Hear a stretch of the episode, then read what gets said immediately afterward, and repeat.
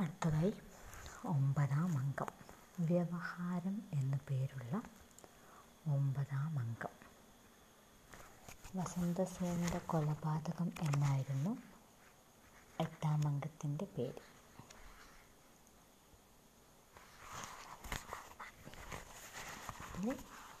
വ്യവഹാരം വിചാരണ എന്നർത്ഥം. സ്വഗൃഹം പ്രതിനിവൃത്ത രാഷ്ട്രീയസ്യാലः സ്നാനഭോജനാദ്യനന്തരം അധികരണസ്ഥാനം ജിഗമിഷൻ അചിന്തയത്. സ്വഗൃഹം പ്രതിനിവൃത്ത രാഷ്ട്രീയസ്യാലः സ്വന്തം വീട്ടിലേക്ക് തിരിച്ചെത്തിയ രാജാവിന്റെ അളിയനായ സംസ്ഥാനകൻ സ്നാനഭോജനാദ്യനന്തരം കുളിച്ച് ഭക്ഷണമൊക്കെ കഴിച്ചതിന് ശേഷം അധികരണ സ്ഥാനം ജിഗമിഷൻ അചിന്തയത്. കോടതിയിലേക്ക് പോകുവാൻ വേണ്ടി ആഗ്രഹിച്ചുകൊണ്ട് ചിന്തിച്ചു.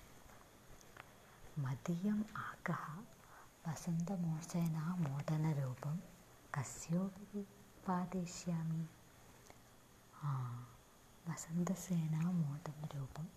വസന്തസേനയെ കൊലപാതകം ചെയ്തിട്ടുള്ള വസന്തസേനയുടെ കൊലപാതകം എന്ന മതീയമാഗ്രഹ മതിയം എന്റെ ആഗ്രഹ പാപം കസ്യോപരി പാതേഷ്യാമി. ഞാൻ ആരുടെ തലയിലാണ് കെട്ടിവെക്കുക? ആ സ്മൃതം. ആ ഓർത്തു. ഓർമ്മ വന്നു. പൂർവമേവ നിശ്ചിതം കില. ഞാൻ മുമ്പേ തന്നെ നിശ്ചയിച്ചിരുന്നതല്ലേ?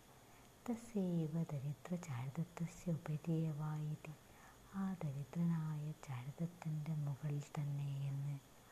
അയാൾ നേരത്തെ തന്നെ ആ ഉദ്യാനത്തിൽ നിന്നും വരുന്നതിന് മുമ്പേ തന്നെ തീരുമാനിച്ചിട്ടുണ്ടായിരുന്നു.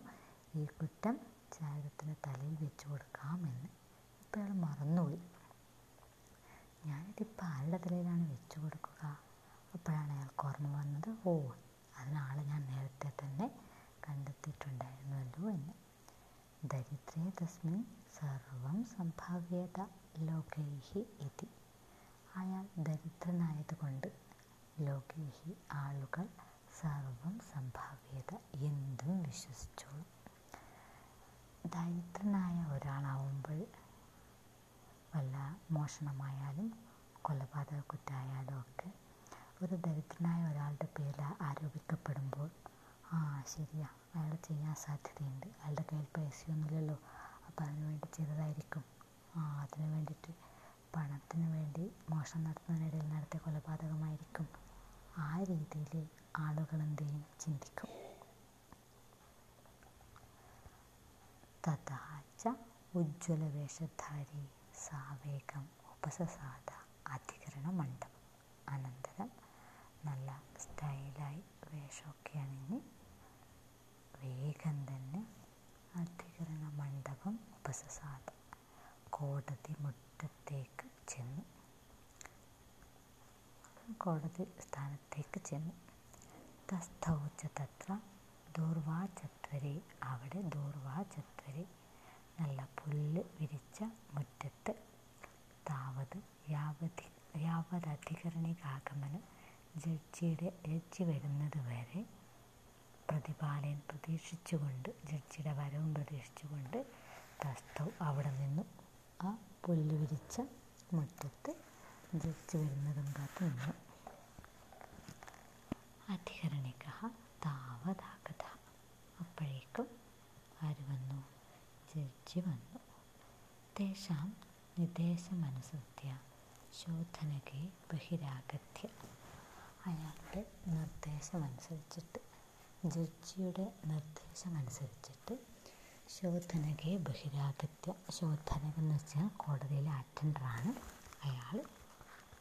പോസ്റ്റിന്റെ പേരാണ്. ബഹിരാഗത്യ പുറത്തേക്ക് വന്നിട്ട് കഹ കോ അത്ര കാര്യാർത്ഥി? ആരുണ്ട് ഇവിടെ? കാര്യാർത്ഥി? കാര്യത്തിന് വേണ്ടിയിട്ട് എന്ന് വെച്ചാൽ കേസ് ബോധിപ്പിക്കുന്നതിന് വേണ്ടിയിട്ട് കേസ് തരാൻ വേണ്ടി ആരുണ്ട് ഇവിടെ? ആരാണ് ഇവിടെ വന്നിരിക്കുന്നത്? ആരെങ്കിലും ഉണ്ടോ?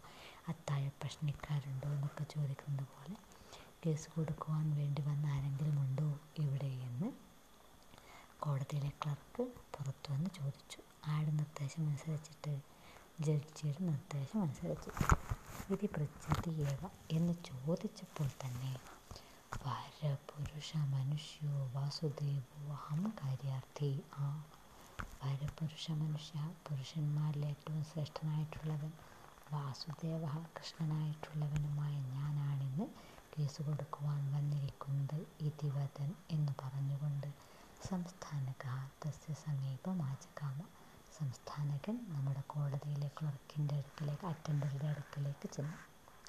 ശോധനകാത്തു അധികരണികം ഗത്വ. ശോധനകനാവട്ടെ അധികരണികം ഗത്വ. ജഡ്ജിന്റെ സമീപത്തേക്ക് പോയിട്ട് നിവേദ്യാച്ച അറിയിച്ചിട്ട് ഒരാളിങ്ങനെ കേസ് തരാൻ വന്നിട്ടുണ്ട് പരാതിയുമായി വന്നിട്ടുണ്ട് എന്നുള്ള കാര്യം അറിയിച്ചിട്ട് പ്രത്യാഗച്ചൻ തിരിച്ചു വന്ന് തമുവാച അയാളോട് പറഞ്ഞു ഭണന്തി അധികരണികാഹ അധികരണികാഹ ഭണന്തി ജഡ്ജി ന്യായാധിപനിത ഇപ്രകാരം അറിയുന്നു. അധ്യ ന തവ വ്യവഹാര ഇന്ന് നിങ്ങളുടെ കേസ് നോക്കുന്നില്ല എന്നാണ് ന്യായാധിപൻ പറഞ്ഞിരിക്കുന്നത് എന്ന്. തത് ഗച്ഛായിതി അതുകൊണ്ട് പോയിക്കോളൂ എന്ന്. ശ്രുത്വേതത് സഹ ദുഷ്ട ഇത് കേട്ട ആ ദുഷ്ടൻ ആ കിം ദൃശ്യത മമ വ്യവഹാര എന്ത്? എന്റെ കേസ് നോക്കില്ല എന്ന്. യതി ന ദൃശ്യത അങ്ങനെ നോക്കുന്നില്ല എങ്കിൽ തദൈതമാവുത്തം പാലുകം. ഞാൻ എന്റെ അളിയനായ ഈ കാര്യം ഏതം ആവുത്തം അളിയനായ പാലകം. പാലകനെയും പാലകം രാജാനും പാലകരാജാവിനെയും ഭഗിനിയും എന്റെ പെങ്ങളെയും രാജാവിന്റെ ഭാര്യയായ എന്റെ പെങ്ങളെയും മാതരം ച വിജ്ഞാപ്യ എന്റെ അമ്മയെയും വിജ്ഞാപ്യ അറിയിച്ചിട്ട്. ഇമം അധികരണികം ദൂരീകൃത്യ. ഈ ന്യായാധിപനെ ദൂരത്താക്കിയിട്ട് ഇവിടെ നിന്നും ട്രാൻസ്ഫർ ചെയ്യിച്ചിട്ട്. അന്യം കഞ്ചനാധികരണികം അത്ര സ്ഥാപിഷ്യാമി മറ്റൊരു ന്യായാധിപനെ ഞാൻ ഇങ്ങോട്ടേക്ക് കൊണ്ടുവരും. ആഹാ അത്രക്കായോ ഇവൻ? ഇവൻ എന്തറിയാം എന്നെക്കുറിച്ച് ഞാൻ നിന്നെക്കുറിച്ച് എന്റെ അളിയനായ രാജാവിന്റെ അടുത്ത് കംപ്ലൈന്റ് ചെയ്യും.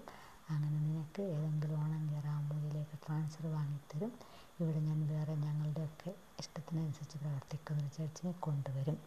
അപ്പോൾ ഇതൊക്കെയല്ലേ ഇന്നും നടക്കുന്നത്. അപ്പം അന്നും ഇങ്ങനെയുള്ള കാര്യങ്ങളൊക്കെ നടക്കാറുണ്ടായിരുന്നു. ഇത്യുത്വ എന്ന് പറഞ്ഞുകൊണ്ട് പ്രതിനിവർത്തിതം ആരെ തിരിച്ചു പോകുവാൻ ഒരുങ്ങി ആരെ ന്യായാധിപനെ ഭീഷണിപ്പെടുത്തിയിട്ട് ശോധനക വൃത്താന്തമിമം അധികരണികേഭ്യോ നവേദ്യത് ശോധനകൻ ഈ കാര്യവും അധികരണികൻ ന്യായാധിപനെ അറിയിച്ചു. ഇങ്ങനെ പുറത്തു നിൽക്കുന്ന ആൾ രാജാവിന്റെ അളിയനാണ് പോലും അയാൾ ഇങ്ങനെയൊക്കെ പറയുന്നുണ്ട് എന്നുള്ള കാര്യം ശോധനകൻ ന്യായാധിപനെ അറിയിച്ചു. അധികരണികഹാത്തു സർവം അസ്മിൻ മൂർഖേ സംഭാവ്യത. ന്യായാധിപനാവട്ടെ അസ്മിൻ മൂർഖേ വിഡ്ഢിയിൽ സർവം സംഭാവ്യത എന്തും സാധ്യമാണ് ഈ വിഡ്ഢി വിചാരിച്ചു കഴിഞ്ഞാൽ ഇങ്ങനെയൊക്കെ നടക്കുവാൻ ചാൻസ് ഉണ്ട് എന്ന് ഇത് ചിന്ത എന്ന് ചിന്തിച്ചിട്ട് അബോധേത് ശോധനക മുഖേന ശോധനകൻ വഴി അറിയിച്ചു. പുനരേവം സംസ്ഥാനകം വീണ്ടും സംസ്ഥാനകനോട് അറിയിച്ചു ശോധനകൻ വഴിയായിട്ട്. ആകച്ച ദൃശ്യതയെ തവ ഇത് ആ വരൂ നിന്റെ കേസ് നോക്കാം എന്ന് ശ്രുത്വേതത് സന്തുഷ്ട ഗർഭിതശ്ച രാജസ്യാല ഏതത് ശ്രുത്വ? ഇത് കേട്ടിട്ട് സന്തുഷ്ട ഗർഭിത ച രാജസ്യാല സന്തുഷ്ടനും അഹങ്കാരിയുമായ രാജാവിന്റെ അടിയനായ സംസ്ഥാനകൻ.